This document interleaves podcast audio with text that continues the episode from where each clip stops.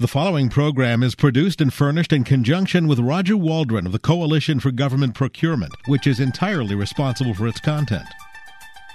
Welcome to Off the Shelf with Roger Waldron of the Coalition for Government Procurement. Off the Shelf gives a voice to commercial service and product companies selling in the federal market. Roger speaks to members and government officials about procurement policy trends, innovations, and debates. Off the Shelf on Federal News Radio 1500 AM. Now your host, Roger Waldron.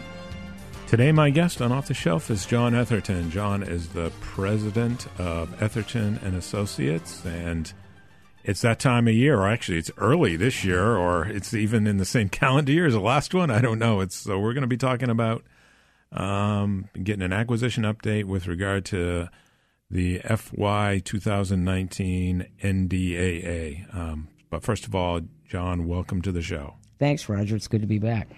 And it's great to have you here. So first, let's just start with like the big picture. Wow, it's August and the NDAA is done. So how did that happen? Well, I think there were a number of issues. The president is going to sign the bill, as I understand it, on Monday up at Fort Drum.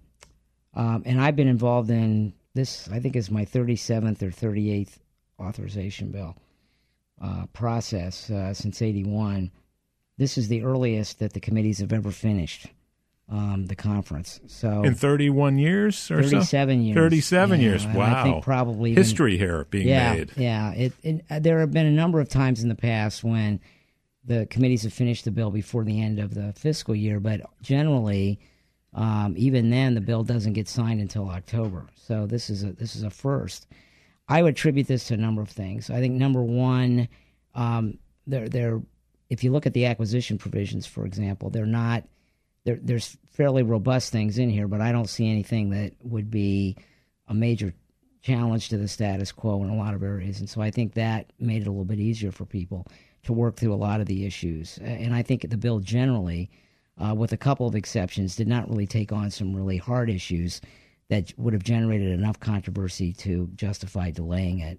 I think the fact that we have a top line on defense for this year, the numbers all been worked out, also made things very easy. The other issues, the appropriations committees are moving quickly, and I think that always gives an incentive for the authorizers to move the bill along.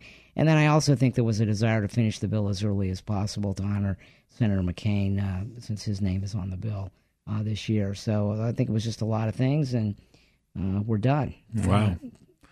So there's a lot of time to contemplate what was done. And I guess my next question is just, we've talked about this before, and you've specifically observed about you were on this like 3 or 4 year acquisition reform sort of impetus, kick, whatever you want from the Hill. Does this sort of mark a slowing of that this year? As you mentioned, there weren't provisions that were really...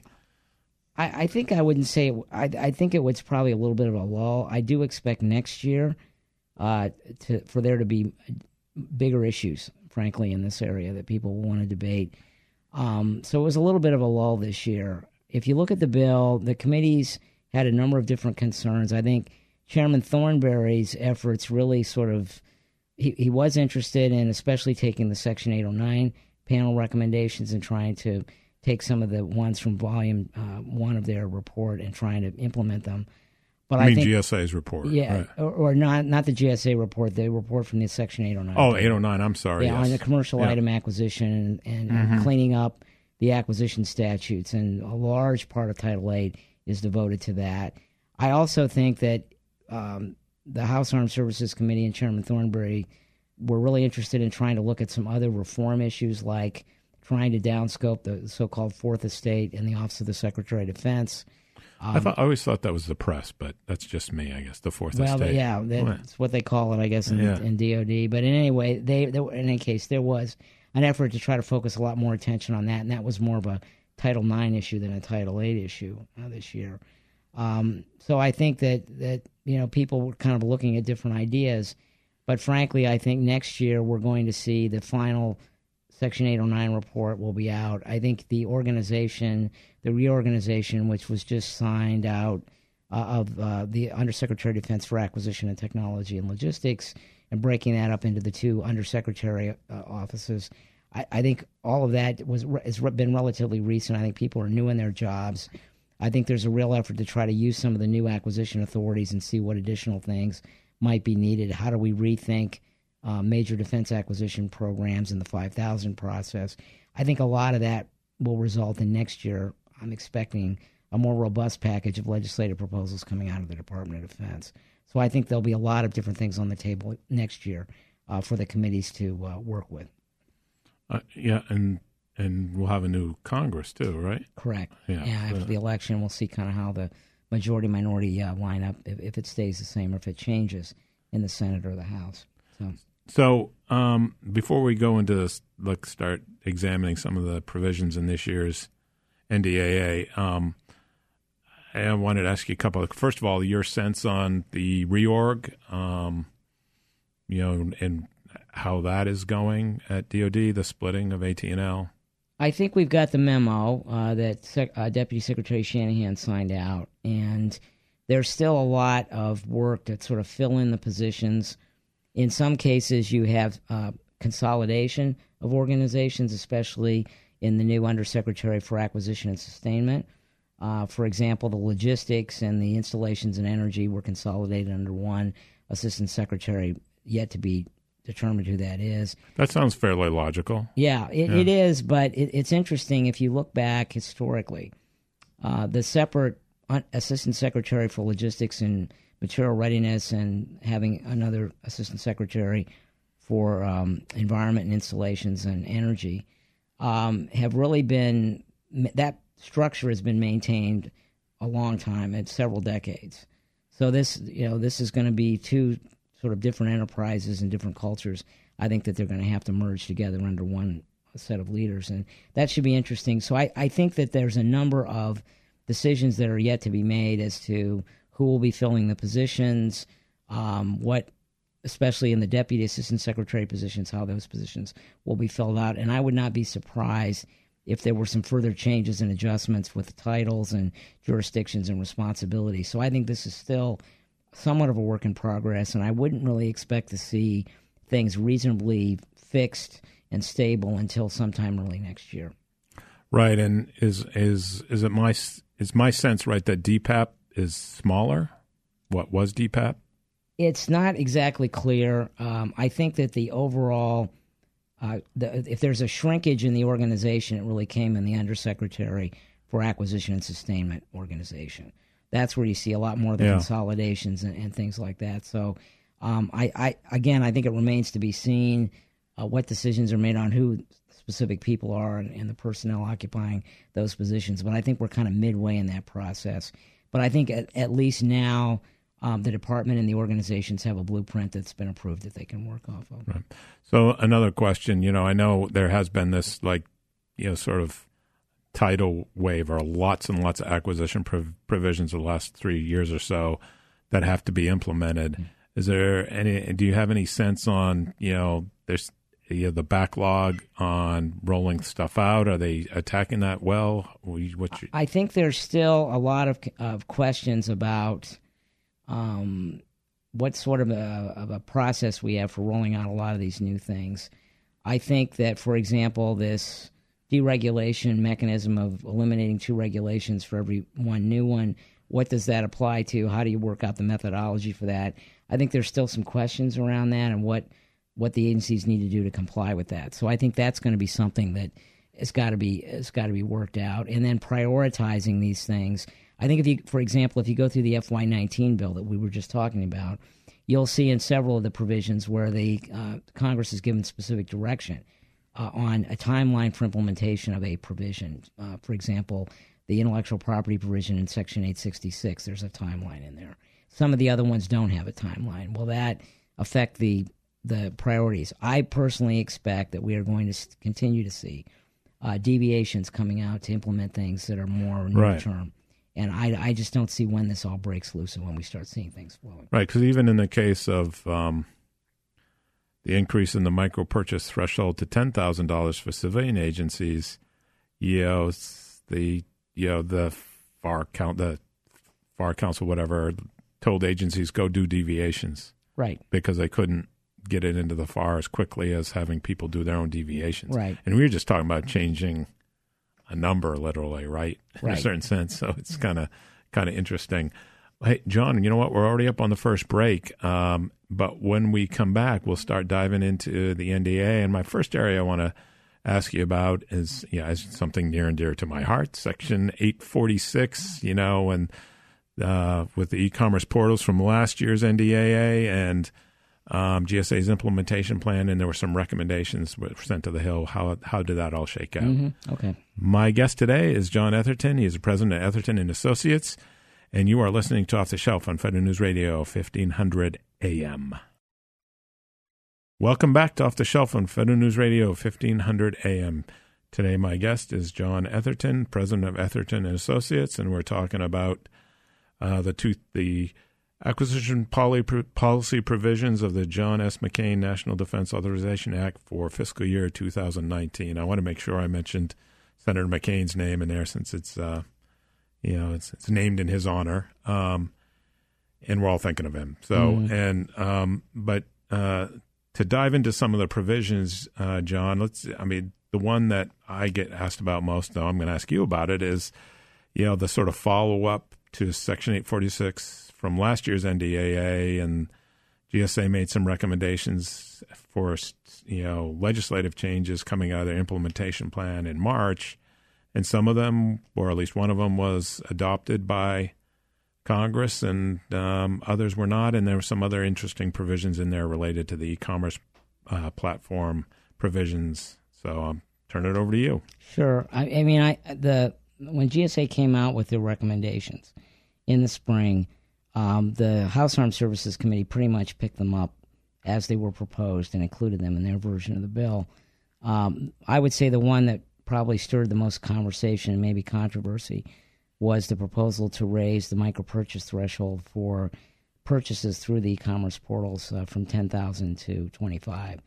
And I think there was an issue there. People had some concerns about what specific legal requirements would be set aside by raising the threshold to that level for those purchases, and how that would mesh with other priorities or policies within the administration. But the House, I think, felt pretty comfortable going forward with that. I don't think it was terribly surprising. It was a little bit surprising to me, I guess, that in the conference they when they finished up, they had actually dropped out the micro-purchase threshold increase and continued most of the other things that the House had requested. So they've got the language now which will allow them to adjust the competitive procedures to accommodate purchases through the e-commerce portals, some language on protecting the data and how that could be used and what it can't be used for. I honestly believe that we will see the proposal on the micro-purchase threshold increase again. I think, I fully expect next year the administration will bring it back. I think between now and then, and we've got several months, I think we'll be able to get to the ground truth on what things would be affected by that, what programs, what policies, other policies. And I think that, it'll all be out there and people can just decide what they think is in the public interest. But I do expect that issue to be back in the debate next year. Yeah, that's an interesting observation, and I agree with you. I expect it to be back next year. And, in the context of it, at the same time, it's interesting. The first time folks saw the $25,000 recommendation was when GSA issued the final report. So there wasn't any real, dialogue or communication between GSA and industry about that proposal, what the merits, what it would mean for companies, what it would mean for other pre-existing contract programs, all that kind of stuff. And I think right now GSA has the opportunity to go through that in this phase 2 market research sort of phase of the portal implementation to have those kind of conversations. Mm-hmm. So do you anticipate they'll be out talking to people about that? I don't know what their plans are. I would hope that they would, because I think there were a number of issues that were raised that were more questions really than issues about just what would this impact and, how would this affect the current suppliers that folks are working with in the agencies and the policies and the preferences. So I just think we just need to get all that, lay it all out so everybody can see it. And then I think it's a much easier matter to decide, is this in the public interest? to do with this or not or whatever, and we can just go forward on that basis. Exactly. I think, yeah. So hopefully we'll be seeing some communication from GSA to have a conversation around those issues. I would note, right, is it correct that the NDAA did include, though, an increase in the micro-purchase threshold for DOD? Yes. Yeah, now all the agencies are aligned with 10,000. So DOD went from 5,000 to 10,000, right? Right. Okay. And that actually was interesting because industry, in the trade associations, they asked for it. I think DOD was supportive of it, and it was actually in both bills. So it was very non-controversial. Yeah. I think everybody was in favor of it. So that's done, and so now and honestly, I don't think the fact that GSA, failed to get this new authority is going to really impact, the establishment of the e-commerce portals. I don't think they were quite ready to do that anyway. So I don't think anything was lost. Yes. This implementation process by not granting that authority this year, and I think it's a perfectly good subject to have a conversation about next time. Yeah, and I think, just real quick, they got a big win, though, there, too. They have the authority to write the rules around it, and the transactions go from, up to the simplified acquisition threshold, which is now 250. Correct. So they got that's a big window there. That's a lot to work with. Yeah, absolutely. I think it's a lot to work with and to describe and sort of flesh out in terms of the next phases of the plan of implementation. So, Jon, I know one of the areas that you focus on a lot is intellectual property rights and data rights in the procurement and DoD context. And so what is of interest in this year's NDAA? I think there are two issues that are of interest, and let me put this in a little bit of context. IP issues in general, and especially we're shifting more and more attention to the world of software, have become an increasing issue of concern between industry and government as to who's going to get to do what with what over what period of time and what's to be paid for it and how it's all to be worked out. And we have seen changes to the intellectual property statutes in Title 10, 10 U.S.C. 2320, and 2321 over the last several years, every year in the bill. And, of course, we have the Section 813 panel, which is doing their work. Hopefully we'll see their report here very shortly. That 813 panel is focusing solely on IP, on the statutes and the regulations around that. Yeah. So we'll hopefully have that information as well. But a couple issues did come up this year. One in particular, which got a lot of attention, was language in the Senate bill, which would give DOD permission, authority basically to use or have government purpose rights for data in a case where there's a dispute between the government and a contractor over whether more limited rights would apply in that case or not based on the markings on drawings or other information. And there really wasn't much of a recourse for an industry in the event that after the fact it was established that the rights in fact were the industry partner did have the ability to restrict the rights. The only way that they could get any sort of compensation was if they could prove that the government had acted in bad faith, which I think is a pretty high standard, pretty difficult one to meet. And this language was fairly broad. And I think the big concern that I heard from a number of folks was that if you allow the government to have sort of government purpose rights for this technical data and it is released into other players other than the original equipment manufacturer, you can't put that genie back in the bottle later with any sort of remedy, and it was pretty broad language. So there was a lot of conversation back and forth and a lot of concern about that. Where we ended up was, and I think there's still will be some issues in implementation on this one, is that the government has the right to use or have more than limited rights in cases where there is legal action at the Court of Federal Claims, or any of these other forums. And so it's a little more limited authority now. I think that there's got to be some things defined as to what constitutes some of the items that are not very well defined in the statute. But we'll see how it all gets played out. This is one that I would say is one of the statutes I mentioned earlier where there is very specific direction that this has to be implemented within 180 days, even if a deviation is necessary. So this is one obviously where the committees felt there was strong interest and priority, and they want to move it to the front. We'll see what the Department of Defense does with this. So that was one. And the other one was interesting in that there was a change in a presumption also in 10 U.S.C. 2321 that a commercial item was developed solely at private expense. This presumption had been in place up until 2007. And then there was a change and some iterations of that, which basically limited the presumption only to commercially available off-the-shelf items. It didn't apply generally.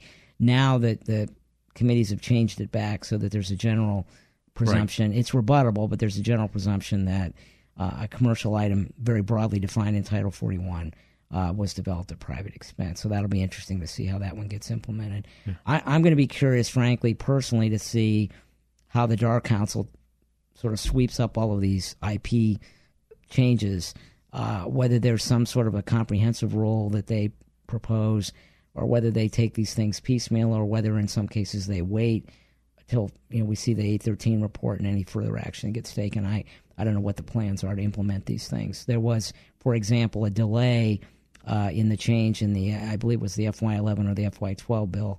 It changed some of the rules, and it wasn't until 4 or 5 years later that we actually saw a proposed rule come out on that. So I'm not sure what the timetable will be for implementation. But nor do I think this is the last word. I really do think next year we are going to continue to see the discussion around IP, and I think some of that is going to play out in the statutes. Right. Thank you, John. And we do have to take our next break, and then we'll continue looking at some of the key provisions with regard to the NDAA.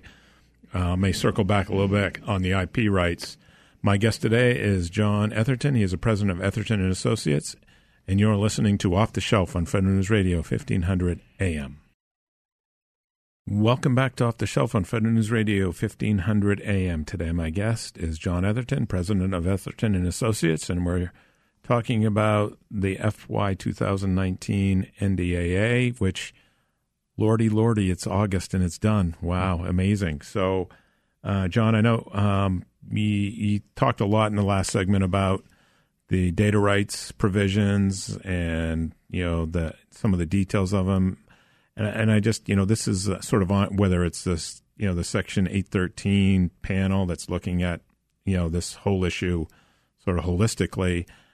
And the ongoing provisions that Congress has made adjustments on over the years. What's the goal here? What's sort of the end game? What are people trying to accomplish in this area? It's such a crucial area to the future capabilities. I think it's what makes it more sort of an imperative and a little bit difficult right now is that you're essentially working with statutes that were built around the idea of data rights, hardware-related primarily, in the context of major defense acquisition programs. And now we have a sort of a desire to move away from that acquisition model, perhaps. And we're looking at things like rapid prototyping. We're looking at middle tier of acquisition, much more rapid turnaround of development and deployment of capabilities. You've got the use of other transactions agreements, which essentially have no rules, written in stone on IP. And yet at the same time, if you look at what Congress has put in the statute on the logistics side and sustainment, there are very specific rules about what DoD has to retain as far as their ability to support weapon systems that may be in service for decades. Right. So you have this, and we are shifting the focus and conversation more and more away from hardware-related things to software. So I think all of these things are sort of bubbling right now. And as the department is designing their new acquisition model, which I think they're in the process of doing, using some of these new authorities really to try to have a much faster cycle time for deploying capabilities and developing capabilities. How does the government, develop tools or work with tools that allow it to have sufficient control over the technology baseline in their view? Department's view. So I think that we're going to see a lot of conversation around this. I expect both in the public domain and maybe in a lot of meetings and things between government and industry to try to sort some of these issues out. And I really think next year I expect another round of these kinds of issues. But we just have imperatives now, and we're trying to work with a set of rules and a framework that was really developed around hardware and the major program sort of paradigm, and now we've got a different a different model that we're trying to work with. So I think it's going to be tricky. Plus, you have continuing evolution of intellectual property and how it's treated by the private sector and what the commercial models are. And so I think all of those things are really going to continue to drive a lot of discussion around these issues. Yeah, just sort of to me like that. That's just the software issue versus hardware, and having to address old rules just gets back into that. It's a balancing of all the interests, right? And trying to thread that needle to find what and nobody's going to get everything they want. And typically in those cases, I guess, is that fair to say? No, I think that's right. I would be surprised if the basic construct in the statute, which is that the rights go to the developer, the person that paid for this, whether it's the DOD under a contract or contractors using, their own funds or independent research and development or other indirect money. I think that construct, basic construct, I think stays, but how you work that in the context of the requirements on core logistics and software and some of these other things, I think it becomes a lot more challenging. Right.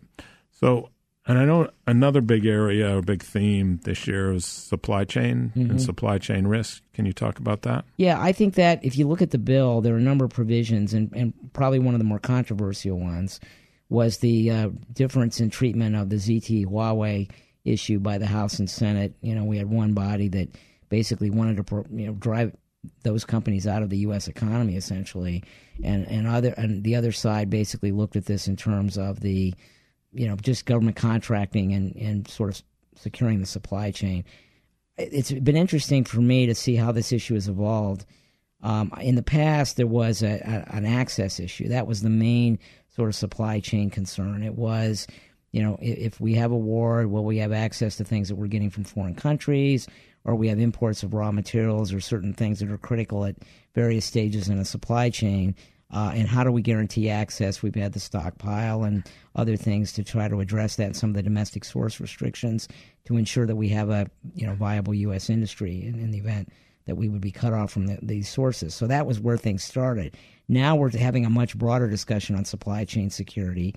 We're talking about things like different equipment that might be in the supply chain in the ZTE Huawei case, where there may be malware or some other compromising thing. Similarly with weapon systems and some of the electronics in the weapon systems and whether that could be a source of compromise. I think one of the things that is sort of an interesting development in this bill is the fact that there was language put back, I think, in the FY13, FY14, which gave DOD sort of provisional authority to exclude a company from a supply chain based on their internal intelligence without a lot of explanation to either the prime contractor or the sub. Simply, the word would come out. You're done. You're done. Yeah. Remove this supplier and replace him with somebody else. And that was sort of provisional language. Industry had a little bit of concern with it because of the transparency issue. But it was for a limited period of time. It was set to expire in September. Well, Congress came back this year and essentially made it permanent, and and the terms and the use of it are largely intact. I don't think that some of the concerns people had necessarily played out in the actual implementation, but that was one manifestation of this. We had the language, as I mentioned, on the ZTE Huawei issue. There also is a new section dealing with ensuring that we don't buy certain materials from so-called prohibited sources, which would be North Korea, Iran, China, Russia, and some others for certain materials like cobalt, samarium magnets, and tungsten, and things like that, to generate some, level of work for the domestic industry and maybe stimulate some additional investment. So this is this become a much broader issue. I think another aspect of this is protecting, sensitive unclassified information. And there's a pilot program also in Title 10, which would do that throughout the supply chain. So I think this supply chain conversation that we're having, the spectrum of issues and sub-issues within it is broadening each year as we have the discussion. And I don't think that'll necessarily change as we go forward in the next couple of years. So you see more action next year on supply chain? It's possible. I think we're in the midst of these trade actions now with the tariffs and things like that. Some further research and concern about different malware or compromising of our systems, whether it's communications, weapon systems, or whatever, but in the cyberspace. And so, yeah, I think we're going to have continuing conversations around this. And there may be additional authorities that the department will seek in their view to try to protect the supply chain further. So, and, you know, is this specific to, like, the product that's provided, or can it be the people performing the work? Is it all those things, or is it? Yeah, again, I think that the spectrum of issues that come under this rubric are the number that it's broadening all the time. So I think it can be the protection of information within the networks of the suppliers. It can be the supply chains for weapon systems and protection of that. Counterfeit electronic parts, you know, was an issue a few years ago. You know, that is a continuing interest. So I think all of these things, and again, I think as new issues are uncovered, new concerns about, you know, networks or systems or whatever that may be compromised through different means, I think this is just going to be a continuing issue. Well, Jon, we're up on our break. When we come back, I have one final question about the supply chain aspect of it, and then we can move on to some other interesting provisions in the NDAA. My guest today is Jon Etherton. He's president of Etherton and Associates, and you are listening to Off the Shelf on Federal News Radio, 1500 AM. Welcome back to Off the Shelf on Federal News Radio, 1500 AM. Today my guest is Jon Etherton. He's the president of Etherton and Associates, and we're talking about the acquisition policy provisions in the Jon S. McCain National Defense Authorization Act for FY 2019. And, Jon, are there any other key provisions with regard to supply chain or access to information that are in there that our people should be aware of? Yeah, let me just mention one more, Roger, or two more, actually.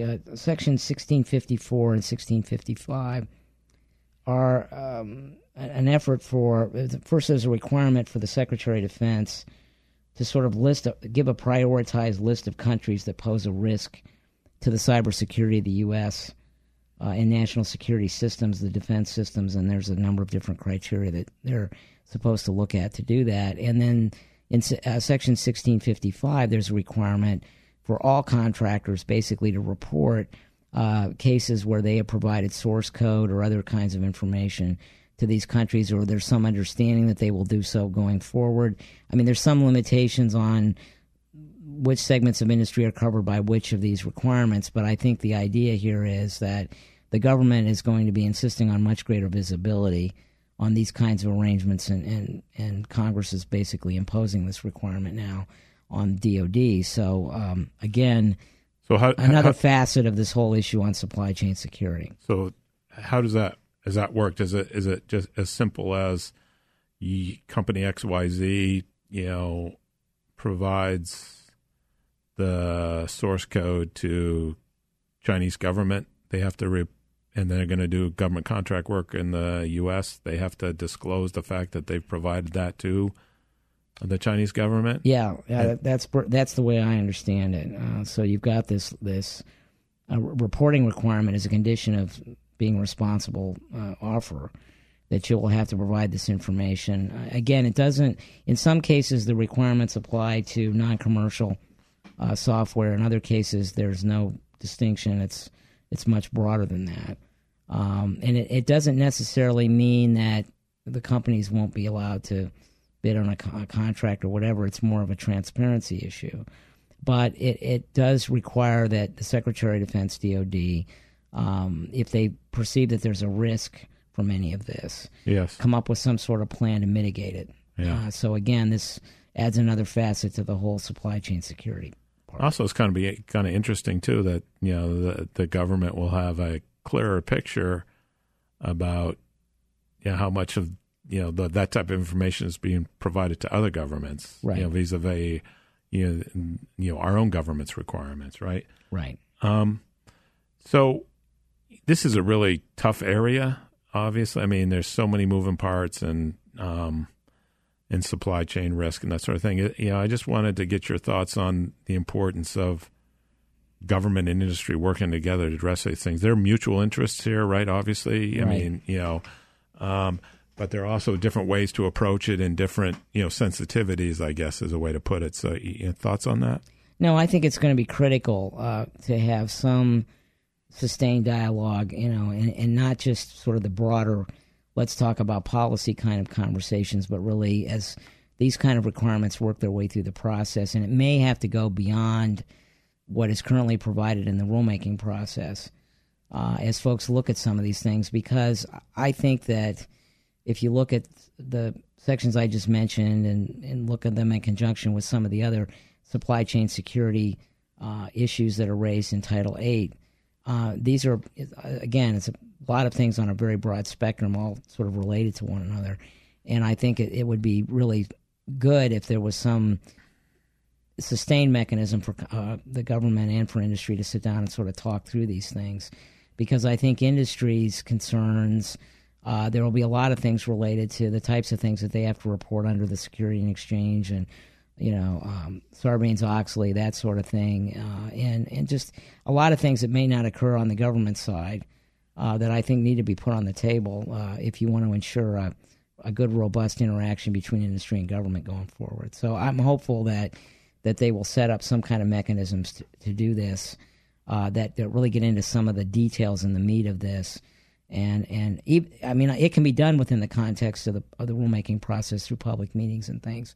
But sometimes that can be a very constrained way of discussion and, that sort of thing. So I think we're going to have to perhaps get a little bit creative. I think we all have to be committed to transparency and having all these things, that are being discussed out there so people can see what's being put out. But I also think perhaps we need a little more flexible approach on this. Do you think, could you foresee something coming next year and legislatively to try to push that? It's possible, but I haven't heard anybody put, see a strong enough need.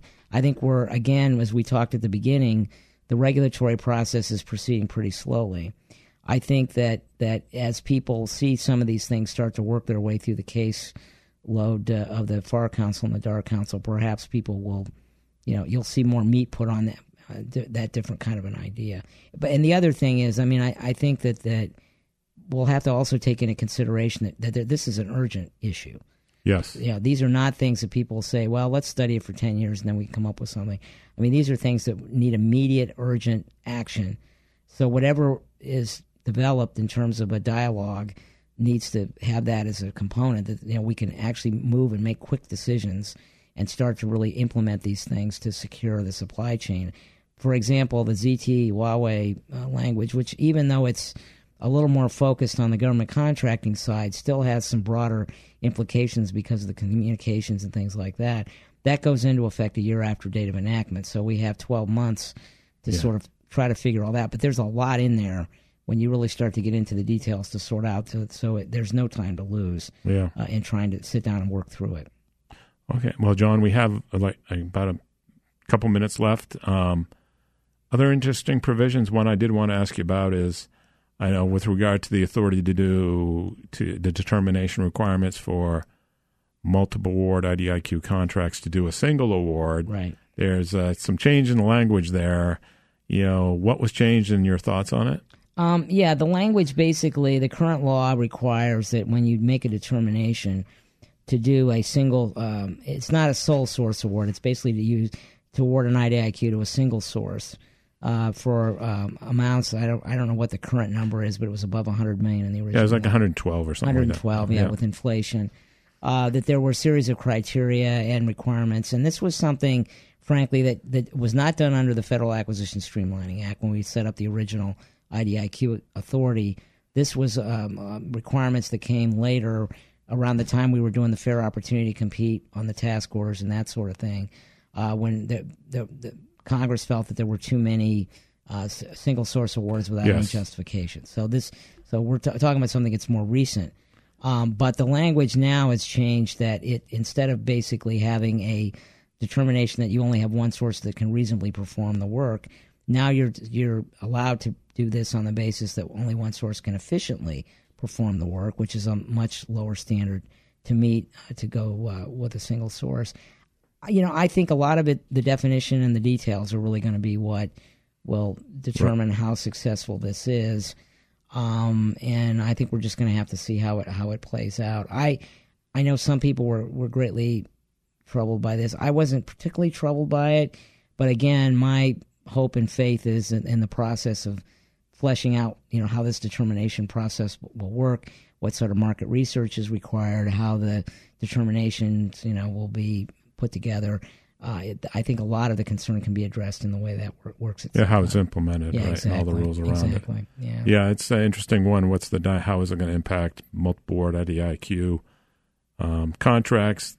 You know, their creation, and you know, and whether there's greater proliferation of single awards. But that again, it's going to have to be shake out in the rulemaking process. Yeah, and I honestly, I don't. I'm not expecting a major sea change with this. There may be some larger IDIQs that this authority is used for, but I would be surprised if we would suddenly see a major shift to more single source award type things. But we'll have to see how it plays out. And obviously, there'll have to be a rulemaking for this. It's not a self-implementing law.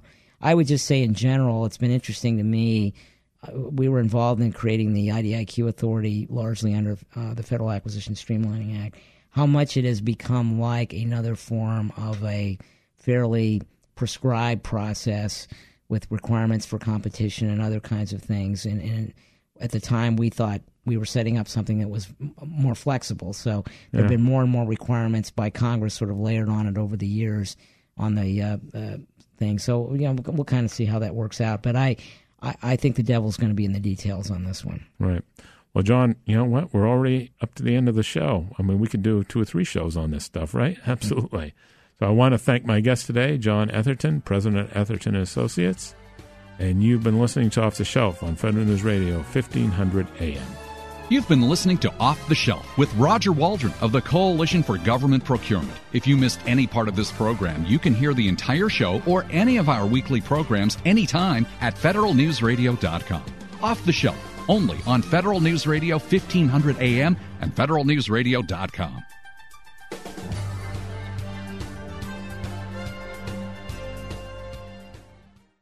To be your best every day, you need proven quality sleep every night. Science proves your best sleep is vital to your mental, emotional, and physical health. And that's where the Sleep Number bed comes in. And let me tell you, ever since I've had it, my sleep IQ score is just going higher and higher. And did you know 8 out of 10 couples say that one of them sleeps too hot or too cold? Science tells us regulating your sleep temperature leads to higher quality sleep. For many couples, temperature struggles are a real challenge. So here are some tips to help you both sleep just right. Look for beds designed with temperature benefits, such as the new Sleep Number Climate 360 smart bed that actively warms and cools each side so you both sleep blissfully comfortable. And now save 40% on the Sleep Number 360 Special Edition smart bed. Plus, special financing for a limited time. Only at Sleep Number stores or sleepnumber.com/podcast1. Sleep Number, the official sleep and wellness partner of the National Football League. Subject to credit approval, minimum monthly payments required. See sleepnumber.com for details.